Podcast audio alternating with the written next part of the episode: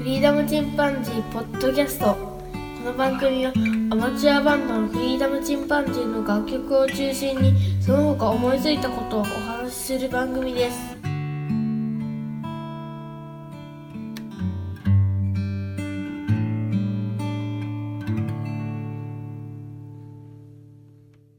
さあ始まりました。フリーダムチンパンジーの佐藤です。台風がまた来ましたね。週末ごとにやってくるという感じになってますけども、皆様は影響なかったでしょうか？今回は直撃というよりは台風による秋雨前線の活発化というので雨が多かった、そういった感じの台風でしたね。で、世間ではちょうどハロウィンで盛り上がってる金、土、日というところにはかかってきたので、うん、まあ、本来のハロウィンというのはこの私が今収録している10月31日になるわけですけども、ね、せっかくのお祭りにちょっと水を差した感じにはなりましたね。皆様はハロウィンなんか楽しまれてますでしょうか？私はまず、まあ、次男なんかがハロウィンでちょっとパーティーをしたとか、そういった部分で少し関わるぐらいでして、うん、基本的に自分では何か仮装したりとか参加したという記憶はまあ一度もないんですけども、もともとここ近年急に盛り上がったお祭りですよね、ハロウィンというのは。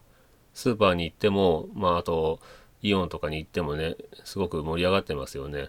店舗が飾り付けしやすいというのも一つありますし、うん、もともとアイルランドのボンクレ正月合わせたようなお祭りですので、異教のお祭りではあるんですけども、日本人はね、そういうのを柔軟に取り込みますし、もともとアニメとか大好きですしね、そういった仮装をするのが好きな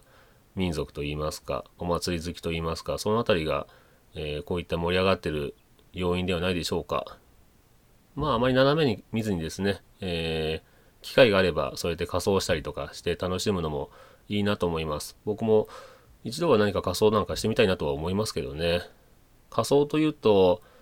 人生でしたことがあるというとそうですね。学生時代に映画部をやってました。私が部長で映画を作る部活をしてたんですけども、その時に映画を、えー学園祭で上映していたんですね。その時にプラカードを持って今上映してますというので客寄せするのに、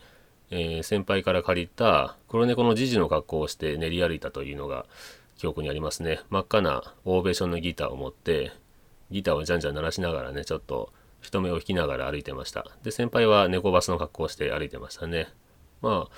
うん結構子供にも受けますしその後子供たちに囲まれて、えーその場でライブやったりしてましたね。やっぱりまあそういうお祭りっていうのはちょっとハメ外すのが楽しいですよね。さて、えー今回はお便り紹介ということで、あまり今回はね、あの、この1週間ではさほどもらってないんですけども、2週間ほど貯めるとね、ちょうど、え1話分取れるぐらいになるんですが、まあ、あんまり置くのもなんなので、えーご紹介したいと思います。まず、えーお便りいただきました。100回配信おめでとうございますということで、おもれきのケリーさんからいただいております。フリーダムチンパンジーの皆さん、こんにちは。ケリーです。番組配信100回おめでとうございます。あっという間の100回という感じですね。多岐にわたる話題が出てくるので、何が出てくるかわからないパルプンテみたいです。今後もマイペースに続けてほしいなと期待しております。とりあえずおめでとうメールでした。またメールしますね。というふうにいただきました。えーケリーさんありがとうございます。まあ、何が出てくるかわからないパルプンテということで、まあ、本当にもう、桃鉄で言うとぶっ飛びカードみたいなもんですよね。えー うちの番組というのは脈絡がなくいろんな話をしてますが、えーこの辺りがね、なかなかランキングが伸びないという、伸び悩む原因ではないかなというふうに自分でも思いますけども、まあ、かといって私の場合、何か一つにね、特化しているタイプの人間ではないので、まあ、広く浅くいろんなことに興味があるので、この辺りね、あの、先日聞いた、葵のラブリーストーリーというポッドキャストでもね、双子座は興味があちこち飛ぶと。まあ、いろんなものに興味があって、で、飽きやすいというね、熱しやすく飽きやすいという性格というのは、まあ、もろに当たってるなという気はしますけども、まあ、そんなね、けったいな番組を、えー聞いてくださってる皆様、本当にありがとうございます。ケリーさんにはいつも応援していただいておりまして、特にこの番組のね、あの、最初期の頃は、ケリーさんが最初のお便りいただいてから始まったという経緯もありますので、本当にこうやってお便りいただくと嬉しいですね。またお便りください。それから、ワンライフポッドキャストさんからもいただいています。100回記念おめでとうございます。ダヴィンチについての深い情報、聞き応えありました。画家だけじゃなく、兵器や飛行実験など、本当に多彩な人だったんですね。さらに人体解剖が画家の必須科目だったとは、当時の時代背景なども興味深い、実に面白い記念会でしたというふうにいただきました。ありがとうございます。えー、ダヴィンチね、僕も調べてみて非常に面白い人物だなと思いました。えー、彼の趣向の中にはね、ご紹介しきれないいろんな面白いものが書いてあります。まあ、何しろ500年以上前のお話ですから、彼の想像したものが実際に形になったというのはほとんどないんですけども、それから500年経って実現しているというものがいっぱいありますので、本当にすごい人ですよね。その時代にないものを想像するというのは、まあ一つには彼がかなり、えー、まあ実証的な人物といいますか、いろんなものをよく見て実験をしてという鳥の羽ばたく翼の形をですね、研究してみたりとか、水の流れをね、研究することで風の流れを研究するとか、そういった、うん、本当に自分の興味のあることに対して徹底的に調べるというタイプですよね。まあ、天才と呼ばれてますけども、その天才本人はね、自分は無知だというふうに言いますし、経験のしもべ、ダヴィンチというふうに自分のことを表したりもしています。この解剖学ね、えー人体解剖というのが画家の必須科目だったというので、まあ、これに関しては結構絵を描く方からも、えー、反響をいただきました。やってみたいななんていう話もありましたけど、やっぱりそういうふうに思うんでしょうね。あの、人体の筋肉、骨のつき方というのを徹底的に調べたいという気持ちになるんでしょうかね、画家さんというのは。えー、ワンライフポッドキャストさんありがとうございます。それから、金熊さんからも、えー、いただきました。祝100回、ダヴィンチ会やっと聞けた。作業 BGM として聞いたら全然頭に入ってこなくて3回聞き直してしまった。小悪魔サライ君が気になって検索。ああ、これは小悪魔だわ、と納得してブラウザを閉じましたというふうにいただきました。うん。まあ、小悪魔サライ君ね、僕も、レオナルドの周りにいる人物の中では、かなり印象的な人物ですよね。えー、まあ、可愛げもあるんでしょうね。何しろ10歳の少年からずっと、えー、ひっついてますから、レオナルドとしては、まあ、そんないろんな悪さをするサライ君が可愛くてしょうがなかったんでしょうね。ご紹介しきれなかったレオナルドのお話、他にもいろいろとあるんですけども、皆様ぜひまた興味ありましたら調べてみてください。レオナルドの名言というのもたくさん残っています。その趣向の中に残っている言葉がいろいろと眼蓄のある、えー、言葉がありますので、ぜひネットで調べてみたりすると面白いと思います。金熊さんありがとうございます。それから、ミーマさんから頂きました。オートマニアの配信強く希望します。エフェクターの話とか実際に音聞きたいです。もともとバンド好きですが、自分自身は聞く線ですので、ああ、この感じ好きとか、このあれ、ここの今のあの音が好きなんですよと語っては首をかしげられています。周りに聞く人もいないので、ぜひともというふうに言っていただきました。えー、ミーマさんありがとうございます。音楽やっぱりね、聞く側からすると謎の部分ってのいっぱいあるでしょうね。なので、ノッチのオトマニアっていうので、もしやってくれたらなというふうに僕も思ってるんですけど、これはあの、アマチュアバンドの方とかね、そういった方に、えー、需要があるかなと思ったんですが、普通に音楽が好きな方は皆さん、うん、気になる部分かもしれませんね。なので、やれば、このフリーダムチンパンジーのポッドキャストよりも人気が出るかもしれません。えー、僕もね、のちくんにプッシュして、ぜひやってみてほしいなというふうに思います。ニマさんありがとうございます。それからワンライフポッドキャストさんからいただきました。後のオトマニア、登録準備できました。どこから登録すればよいですか？わらというふうにいただきました。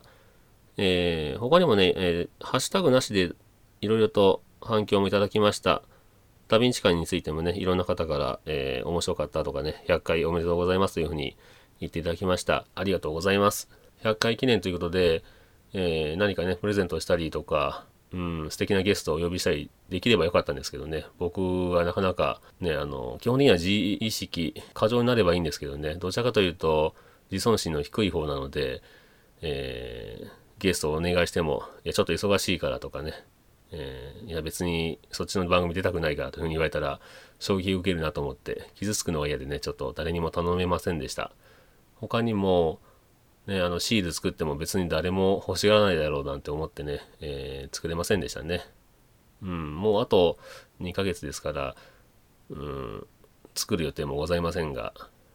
なかなかね、あの、個人情報も知られたくないという方もいらっしゃるでしょうからね。うん、ちょっと二の足を踏んでしまいますね、作る方も。えー、僕個人はね、すごく欲しがるタイプなんで、いろんな番組のシールとか、えー、プレゼント企画に応募していろいろといただいてますけども、虹パパラジオさんではお米を送っていただきまして、えー、他にもね、いろんな番組からシールをいただいたりしてますね。腹黒幕な白熊猫放送局さんからはステッカーいただいて、それからピエール・マルコリーニのチョコレートフィナンシェを送っていただきました。こういった感じで皆さんもね、もうどんどん、あのー、欲しがったらいいんじゃないでしょうかね。しのちゃんのカマラジも今、ステッカーを作ってるみたいです。ぜひ、出来上がったら僕も応募したいなというふうに思ってますね。ダゲな時間のシールも購入しましたし、ワーニングラジオさんからもステッカーいただきました。イヤサガっていうね、イヤ探しましたよっていう番組のシールと、それから、ユンユン白書さんのシールもいただきましたね。ということで、えー、あ、そうだ、おもれきさんからもシールね、購入してますよね。おもれきさんのステッカーは非常に種類があって面白いんですよね。絵もあの、プロの漫画家さんが描かれているということで、なかなかクオリティの高いシールになってます。おもれきさんのステッカーは、ネットでね、購入することもできますし、おもれきさんのホームページから入っていただくと、他にも、名古屋にあるなんであの時放送局という、ポッドキャストから派生したなんであの時カフェというカフェに、えー、店頭に置いてあるそうなので、ぜひ皆さん、名古屋に近い方なんかは実際に足を運ばれて買うこともできますので、えー、おもれきさんのステッカーを手に入れるのも面白いと思います。こうやっていただいたステッカーは、私、あの、エフェクターなんかを入れている古いカンカンに貼り付けて楽しんでおります。皆さんもぜひ、えー、いろんな番組でね、欲しがってみてください。楽しみになりますからね、あの番組聞くのが。ステッカーを実際作っていない私が言うのもなんなんですが。ということで、えー、今回はこんなところで終わりましょうかね。えー、また皆様お便りください。え、お便りいただきますと励みになりますし、それから、こうやって配信する一つのきっかけにもなりますので、で、ちょうどお便りいただけると、前にやったお話の振り返りが自分でもできてとても嬉しいので、ぜひ、えー、またお便りください。ツイッターで、ハッシュタグ、カタカナでフリーチンというふうに入れていただくか、フリーダムドットチンパンジーアットマーク gmail.com の方まで、えー、お便りをください。フリーダムドットチンパンジーアット gmail.com フリーダムとチンパンジーはローマ字小文字ですけども、えー、予測変換で出てきますので、ぜひ検索してみてください。ということで、えー、今日はこのところで終わろうと思います。それではまた、さようなら。